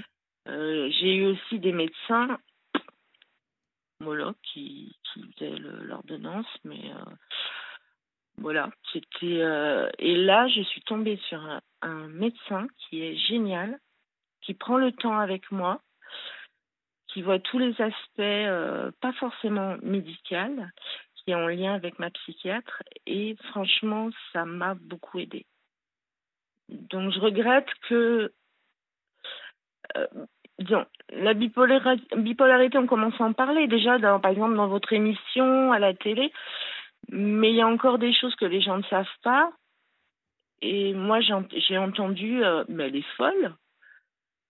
Euh, ça fait mal quand on entend ça, on dit, euh, non, on n'est pas, fou- on n'est pas fou, quoi. Voilà, donc c'est encore des, des... Les gens ont encore une image de ces maladies psychiques qui est Ça reste tabou, ça, ça, ça fait peur, Alors, la maladie psychique. vous Oui, voyez? oui, oui. Et euh, déjà, ça fait peur. quand on, Ouais, Moi, j'ai beaucoup d'admiration hein, pour euh, celles et ceux qui vivent avec un trouble psy et qui Oui. euh, ont conscience de ce trouble psy parce que Oui, et qui l'affrontent. Vous voyez, qui ont décidé de l'affronter, de le fait. dompter. de se battre, ouais, voilà, ouais, tout à comme fait. vous le faites, hein, Stéphanie. Oui, et ce qui n'est pas facile tous les jours. Non, j'ai j'ai eu des moments, je peux vous dire que. Ah ben, je veux bien vous croire. Je, je vais le dire, c'est- euh, trois tentatives de suicide. Bon, j'étais plus jeune. Oui. Euh, j'ai failli mourir. Donc, euh, voilà. Des fois, j'essaie de m'en rappeler, de me dire tu es là, tu es en vie, tu as passé toutes ces, toutes ces épreuves. Mais combien de gens, moi, j'ai su qu'ils s'étaient s'étaient foutus en l'air, quoi. Euh, voilà, c'est pas seulement euh, euh, ouais bah déprimé. euh, moi, on m'a dit faut un coup de pied au cul. Excusez-moi de l'expression. Je vous en prie. Mais c'est pas ça. C'est malheureusement. voilà. C'est c'est vraiment. Après, j'ai eu. Donc, ma maman, avant, travaillait comme infirmière. Bon, elle était avec les prématurés. Mais elle a été sensibilisée. C'est la première qui m'a dit demande une allocation, ne vis pas comme ça. J'ai eu beaucoup de mal. Je me suis dit non, attends, faut que je travaille. et maintenant, heureusement que je l'ai, parce que parce que parce que je n'y arriverai pas. Euh, on est obligé de voir aussi le côté financier. On n'y arrive pas. Donc voilà. Donc je, je l'ai demandé. Et par contre, je sais que dans des entreprises, euh, euh, doit y avoir, euh, vous savez, adapter le poste de travail. Mhm. Nous, c'est un peu plus compliqué. C'est, voilà, c'est un handicap, mais un handicap psychique. Et euh, moi, j'avais rien demandé dans mon travail. Puis à un moment, j'en avais parlé à la personne, la coordinatrice qui s'occupe de, des AESH. Et je lui dis, écoute, je suis fatiguée dans la, dans la journée, au milieu de journée. Et elle sait ce que j'ai. Je lui dis, est-ce que je peux prendre une salle, euh, un endroit pour me reposer? Elle dit, bah écoute, tu vas dans une des classes et tu vas dormir. Donc je dis, ah super. Donc voilà, des petites choses comme ça qui sont adaptées et, euh, et voilà, et ça permet aux gens de rester dans un dans un travail de voilà, parce que parce que ouais, c'est sinon euh, moi je sais que ça m'a sauvé le travail là que j'ai trouvé. Franchement, ça m'a beaucoup aidé. Je veux bien vous croire. Bon après, euh, je me bats, mais je mais il y a des moments, oui, où je suis très découragée. Mais je sais que c'est comme ça. Euh, il y a des moments où j'en ai ras le bol, et puis après ça remonte, ça repart. Et, voilà, c'est important. Après, j'ai une fille qui a 26 ans. Mhm.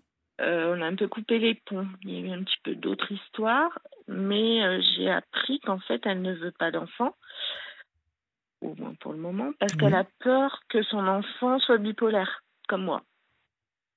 Oui, Donc, ça, ne se passe pas comme ça. Non, non, mais elle en a beaucoup souffert. Voilà, voilà, tout à fait. Elle a beaucoup souffert de me voir comme ça malade elle a été placée et tout, ça a été compliqué. Mais oui, oui, je, me doute que voilà, c'est très difficile pour les enfants. Ouais, ouais, ouais. franchement, ouais, c'est compliqué. Bon, ça fait combien de temps Oui. Que vous allez mieux? Euh, Alors, 2006, ils m'ont diagnostiqué. Donc, j'ai commencé à faire une dépression au lycée. J'avais dans les années 90 mariée en 92 et il a fallu, ouais, il a fallu attendre 2006 pour le diagnostic. Mhm. Et euh, je, là, je, je, vais mieux, allez, on va dire 4-5 ans, parce que bah, déjà changer de travail. Euh, bon, par contre, les psychiatres, j'en ai usé, hein, j'en ai eu 6 depuis le début. J'ai eu 6 psychiatres.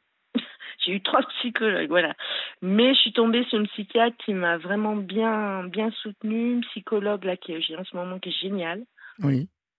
Très douce et euh, euh, elle essaie de mettre des choses en pratique avec moi euh, au quotidien. Donc voilà. Donc ça fait 45 ans que c'est stabilisé. Et puis je sais, maintenant je reconnais quand les périodes arrivent, ça va pas bien, maintenant je le sais. Oui, vous avez identifié. Voilà, vous avez identifié les moments où ça monte Ouais. Et où ça, vous sentez que ça descend mmh.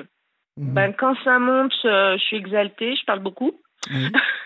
Euh, je suis dans le. Donc euh, là, je fais attention et ma banquière le sait, ben, c'est les achats compulsifs. J'ai jamais été dans trop l'excès, mais ça, voilà, ça peut être compliqué. Donc ça, j'arrive c'est bon. Mais même avec le lithium, là, maintenant, vous avez toujours ces, euh, ces périodes exaltées? Mm. Alors, j'ai ça, mais j'ai un.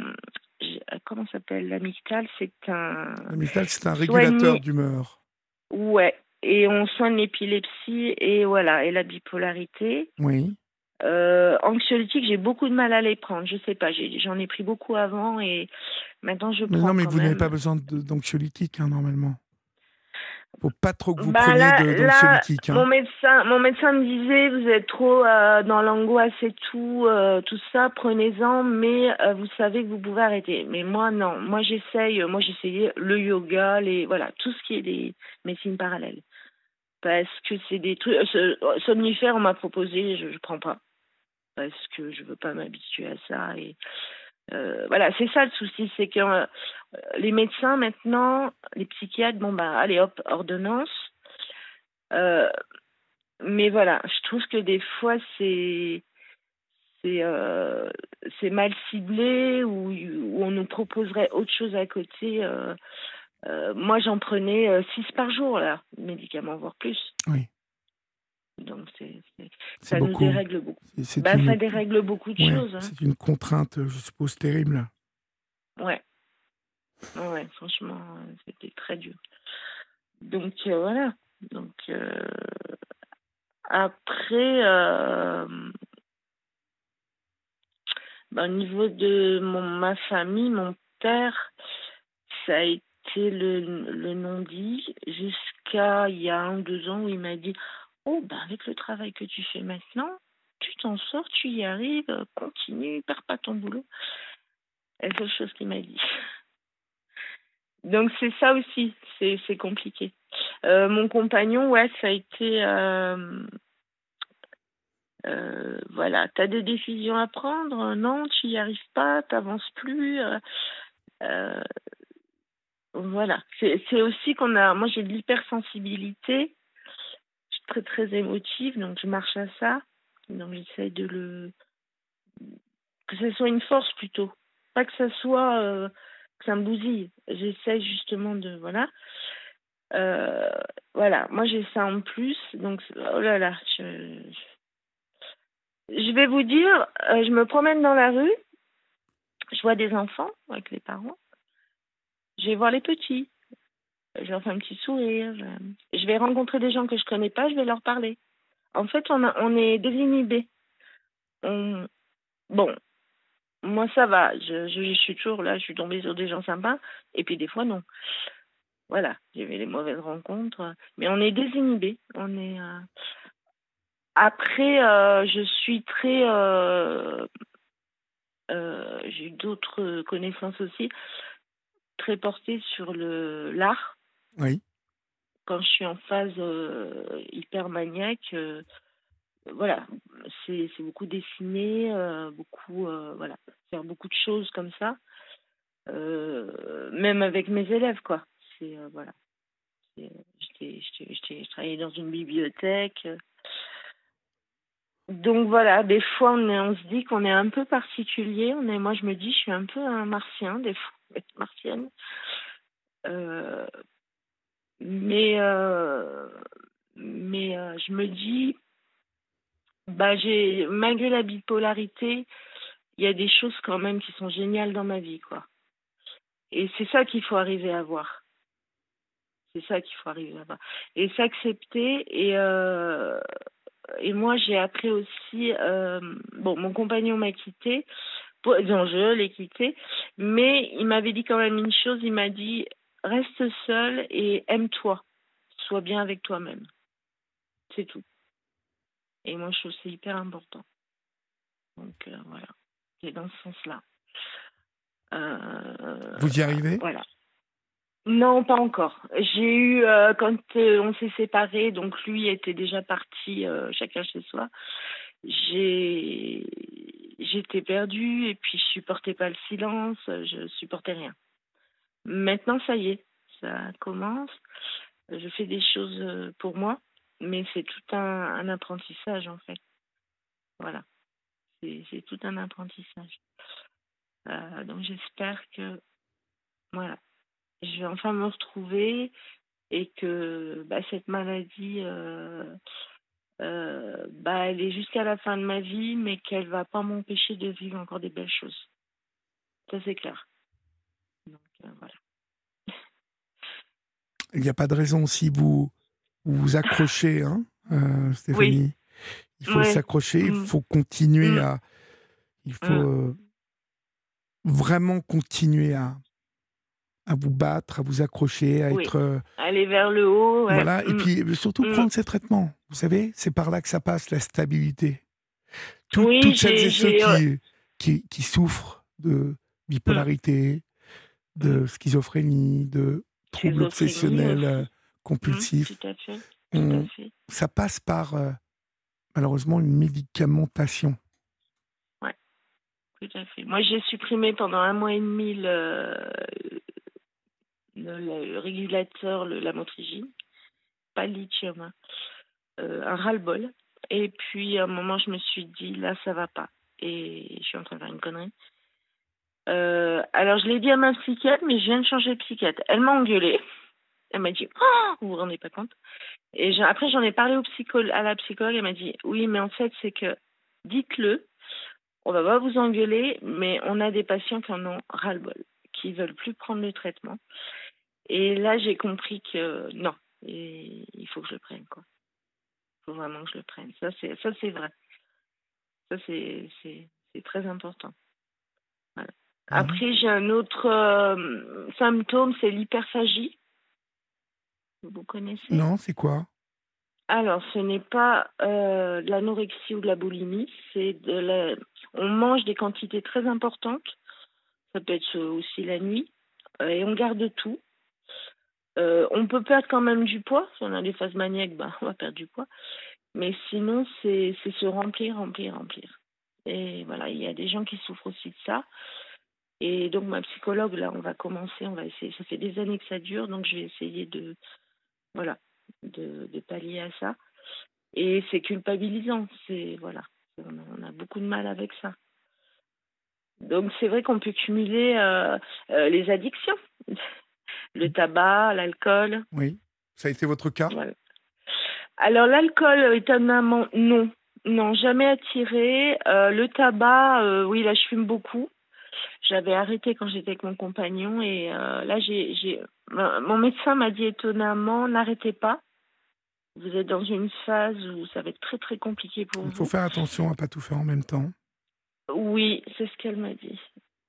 Et après, elle m'a dit, dès qu'on voit qu'une phase, ça va un peu mieux, vous avez déjà réussi à arrêter, on, voilà, on enlève le tabac.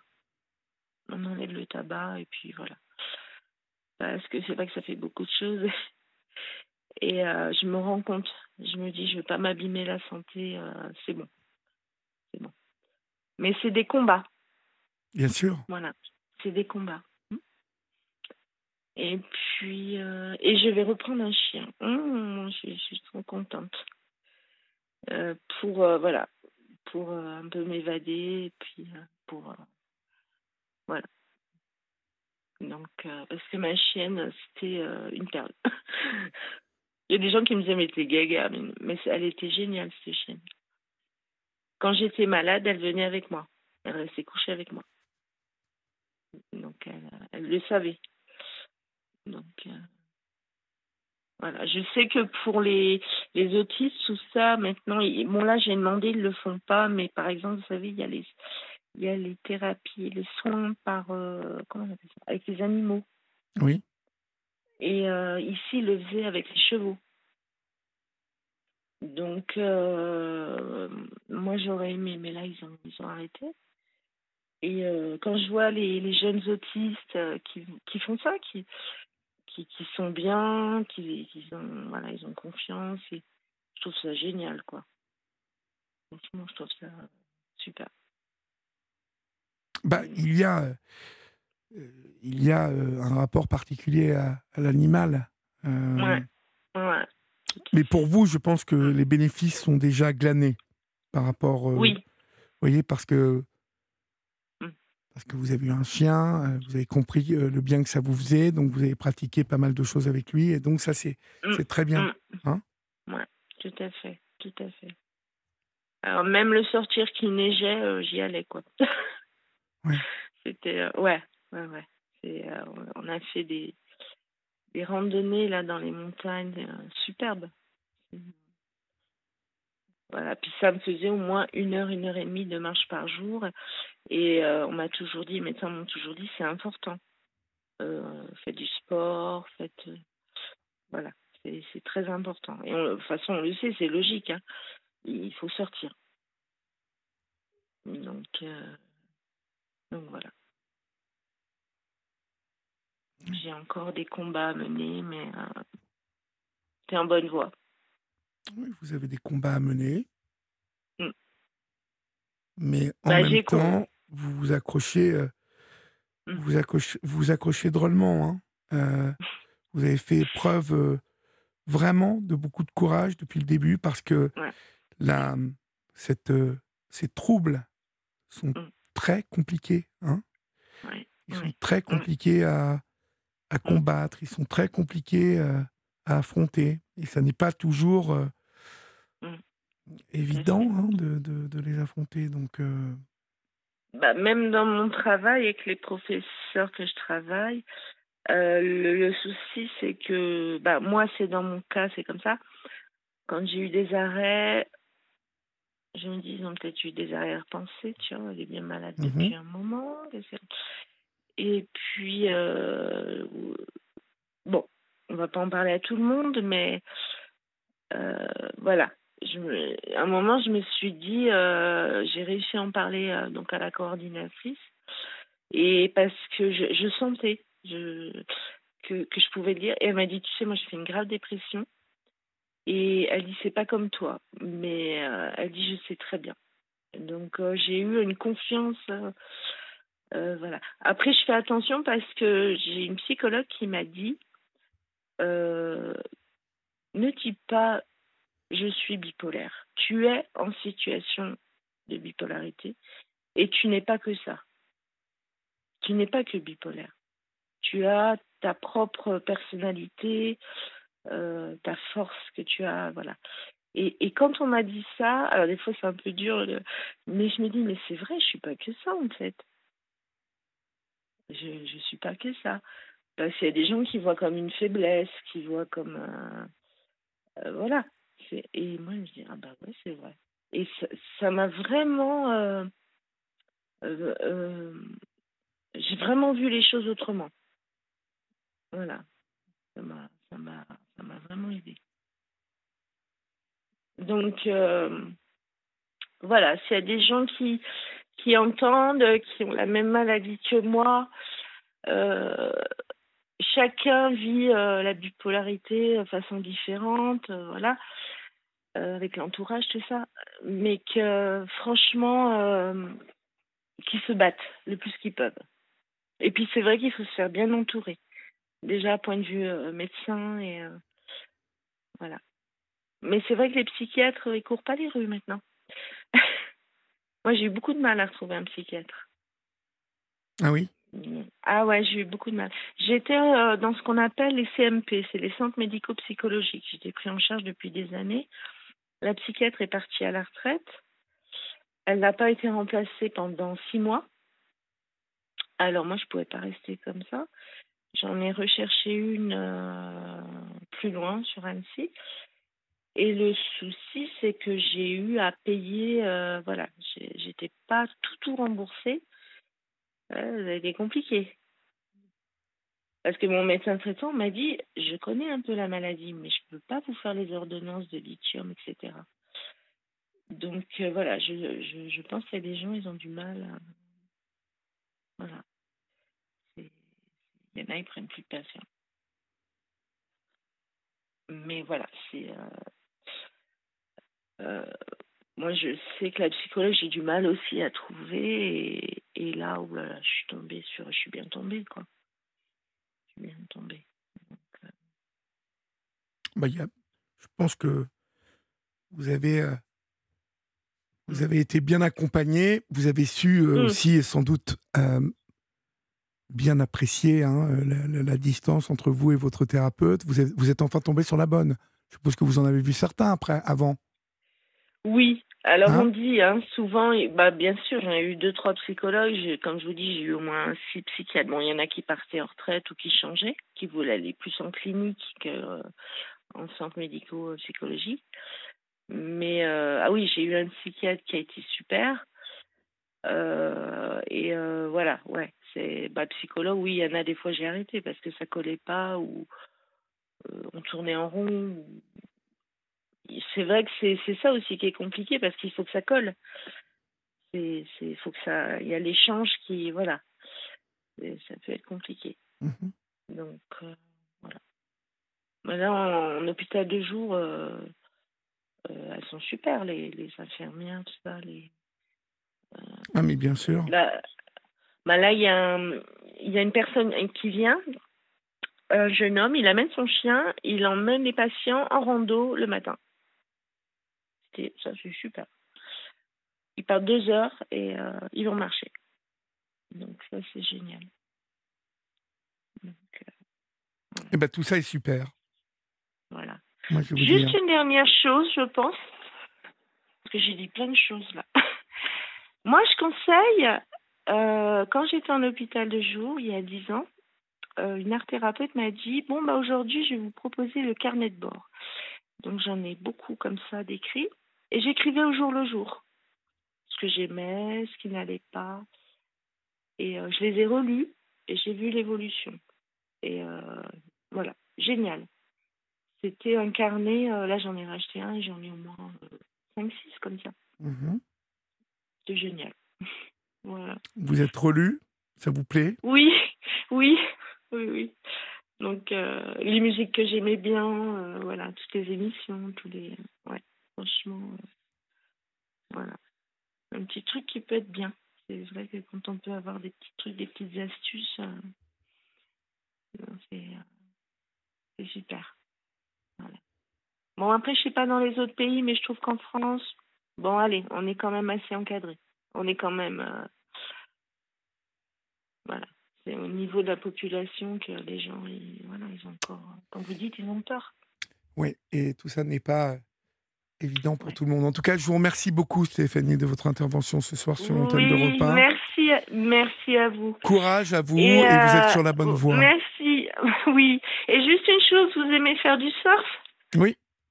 Alors, avec tout ce que je vous ai raconté, vous pouvez partir deux mois faire du surf pour vous en remettre. Non, vous inquiétez pas, je suis plus solide que ça. oui, mais je le sais bien. Je le sais bien.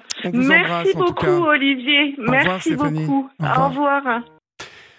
On accueille maintenant Maxime au 3921. Bonsoir, Maxime.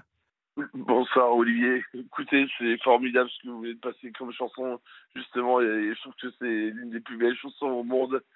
Cette chanson-là, excusez-moi, ça me touche beaucoup. J'ai fait un montage vidéo avec cette chanson. Ah bon? Euh, en, rendant hommage à ma mère décédée. Ah bah oui, donc ça a dû vous remuer, dites donc, mon pauvre. Ah, ça m'a remué beaucoup. Excusez-moi. Je vous en prie. Ça m'est venu comme ça en plus, vous voyez J'ai plein de d'artistes dans mon dans ma bibliothèque sur mon petit iPhone là. C'est formidable cette chanson. Oui, ouais, elle, est très, elle est très belle. On était tous en train de la chanter à tue-tête ici, vous voyez C'est une merveilleuse chanson. Oui. D'ailleurs, on ne fera jamais plus de chansons comme ça, d'ailleurs. Pardon? On fera jamais plus de chansons comme ça. Oui, il n'y en a plus beaucoup. Tous, ces artistes disparus, c'est dommage. Oh bah, Gantel, elle est, elle est encore vivante, hein Oui, euh, je veux dire, euh, tous ces, ces chanteurs oui, qu'on n'entend plus beaucoup. Bah oui. Alors comment, comment ça va, Maxime?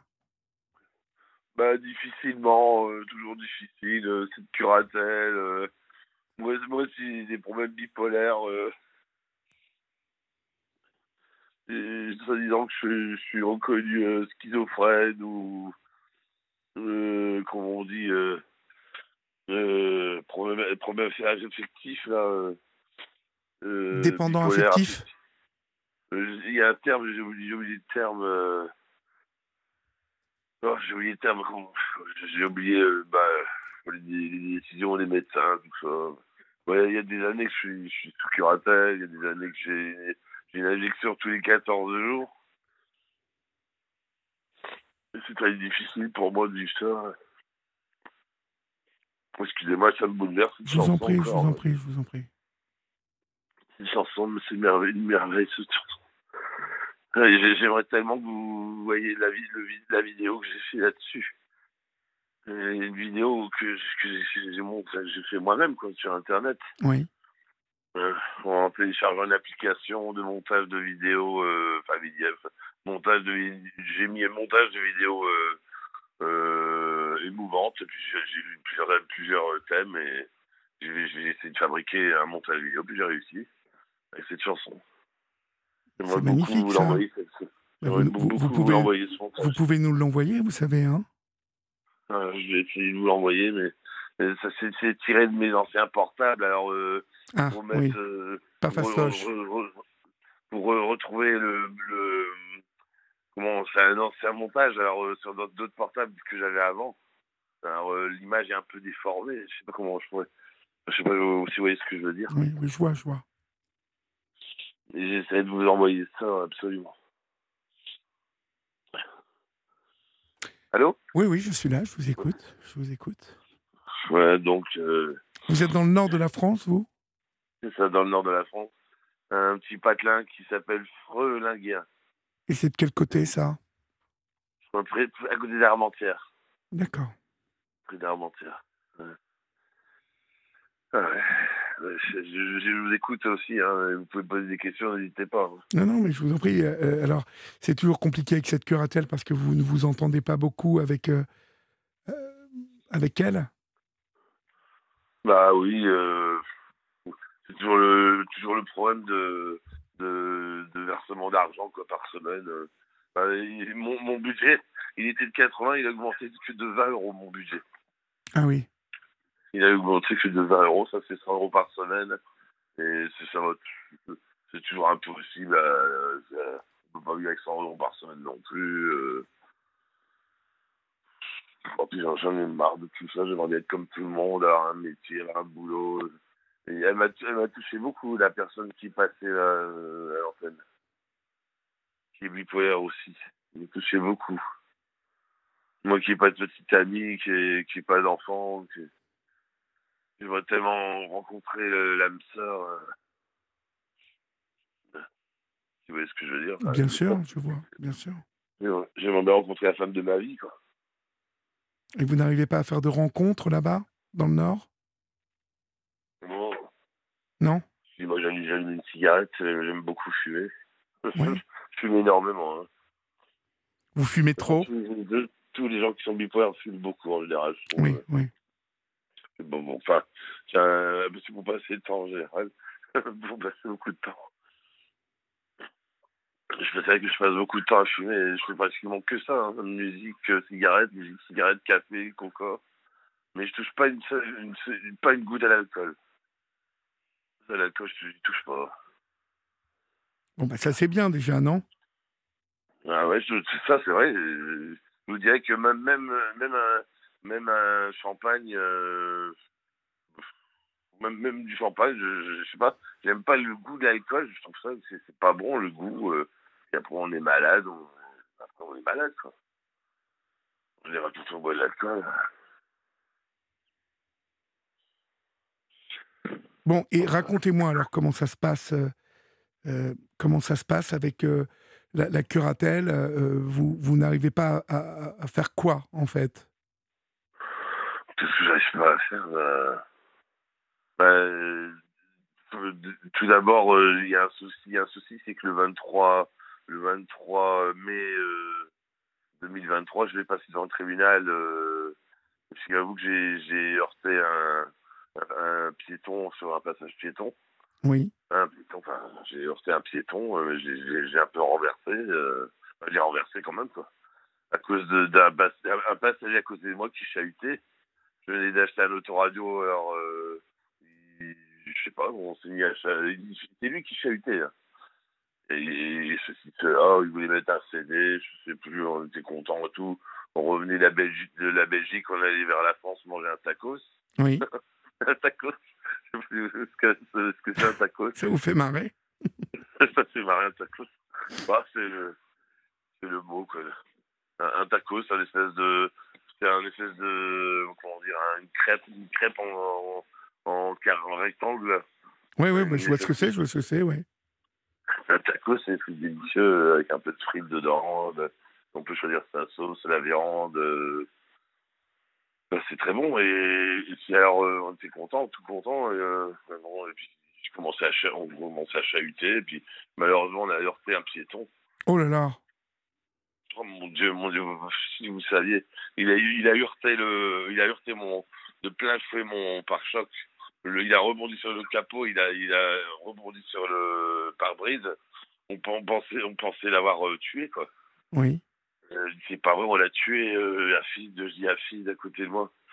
Euh, alors, on décide, bah, on s'en va, on s'en va. Mais non, on s'en va pas. Euh, je- tout à coup, je fais demi-tour, je décide de faire demi-tour en vitesse. Je, je laisse ma porte ouverte, je pars, à- je pars à son secours. Euh, je, je- je dis, monsieur, ça va, monsieur, ça va. Je dis, euh, enfin, les, les premiers secours qu'il faut faire. euh, Oui. euh, vous m'entendez, vous m'entendez. euh, euh, puis j'entends une petite voix qui dit, mais qu'est-ce que j'ai encore fait? Bon, je pense, je pense avoir entendu ça, mais qu'est-ce que j'ai encore fait? Bon, Pourquoi il a dit Je pense avoir entendu ça, du moins. Vous, vous pensez avoir entendu ça? Je pense avoir entendu, mais qu'est-ce que j'ai encore fait? Je, suis à peu près, je suis à peu près sûr qu'il dit ça. Et euh, il y avait un peu une marque de sang euh, au niveau de la tête par terre. Euh, j'ai appelé le secours, j'ai appelé le, le 18, le 15, tout ça. On m'a dit de. J'ai donné mes coordonnées. Oui. J'ai toujours voulu, j'ai toujours voulu prendre des nouvelles de ce monsieur. Hein. C'est un monsieur, un monsieur. Hein. Oui. Euh, je sais pas, moi, il avait peut-être 50, 60 ans, ce monsieur, une cinquantaine d'années. Je sais plus, je sais plus. Mais ça, ça remonte, euh, ça remonte en fin 2021, ça. Hein. en décembre 2021, il me semble. Et, et, là, vous allez passer donc en jugement pour ça? En correctionnel.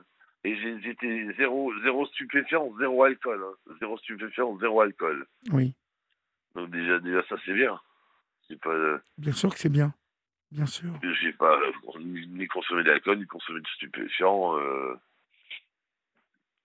Alors, je sais pas s'il y, y, aura des circonstances atténuantes euh, ou si l'assurance va prendre en compte. Euh, comment je sais, j'ai peur. Qu'est-ce qui va se passer, Olivier Qu'est-ce qu'ils vont faire?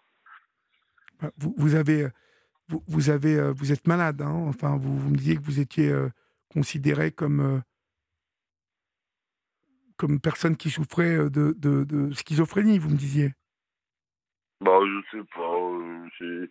Bah oui, j'ai toujours entendu dire ça. Bah, je sais pas, peut-être je suis schizophrène, j'en sais rien. Tout le monde, tout le monde est schizophrène de toute façon. Tout le monde est schizophrène. En, soi. Hein. Bon, enfin, écoutez, euh, vous, vous allez un peu mieux quand même ou pas, là, en ce moment? Vous vouliez me donner des nouvelles? Bah, euh, je vais peut-être un petit peu mieux, mais j'ai ce problème de, de curatelle toujours... Euh, qui me colle à la peau. Euh, euh, comment dire J'aimerais tellement rencontrer quelqu'un. Je vis seul depuis de nombreuses années. Je, vis avec un chat. Un chat que j'adore qui s'appelle Miu Miu, mon chat. Miu Miu, bah c'est mignon. c'est mignon, hein Miu Miu, il s'appelle. il est adorable, si vous saviez il, est toujours en train de me faire des câlins à, mon nez et il me mordit le nez des fois comme ça, il me mordit le nez. Et j'ai jamais vu un chat aussi gentil. Bon, bah, voyez, euh, vous, avez, vous, avez, quand même des, des, des motifs de, de, satisfaction là en ce moment quand même, hein? Bah, J'aimerais bien rencontrer la femme de ma vie. Bah écoutez, en tout cas, si euh, on a quelqu'un qui, vous a, qui nous appelle là euh, à l'antenne, vous savez, ça peut arriver, hein? Euh, eh ben, on vous mettra en rapport avec elle. J'adore la musique. Euh, euh, je suis amateur, je dirais que je suis amateur disque jockey parce que je pratique la musique depuis de nombreuses années maintenant. Enfin, j'ai un appareil, une table de mixage. Oui. J'aime beaucoup mixer de la musique. J'essaie de faire ça. mon rêve, ça serait d'avoir un public devant moi et de diffuser de la musique. Bah écoutez, vous voyez, ça, ça fait ça fait quand même des, des, projets. Hein. Écoutez, on vous embrasse en tout cas. Euh, c'est la fin de l'émission. vous n'hésitez pas à me rappeler, à me donner des nouvelles. D'accord, Maxime? Pas de souci. Ok. Portez-vous bien et, courage à vous. D'accord? Merci. Merci. Si vous avez quelqu'un qui pense qui penserait à une âme, une âme euh, aussi gentille que moi, ben... ben euh, l'appel est lancé, mon cher Maxime, et celle qui nous écoute ce soir, ben, peut-être que parmi elles, il y en a une qui va nous appeler. On ne sait jamais, mais vous avez bien fait de, nous le dire et de nous demander ce soir. En plus, vous êtes très sensible, on l'entend. En tout cas, on vous embrasse bien fort. Passez une bonne soirée. Au revoir, Maxime. Au revoir. Chers amis, c'est la fin de votre libre antenne. Vous êtes euh, prêts pour aller au lit ou peut-être encore euh, comme des oiseaux de nuit un peu vaqués à vos occupations? En tout cas, on se retrouve ce soir à partir de 23h. Je vous embrasse très fort. Dormez bien, respirez bien. Faites de beaux rêves. N'oubliez pas qu'ici, on vous aime. 7 jours sur 7 sur Europe. Salut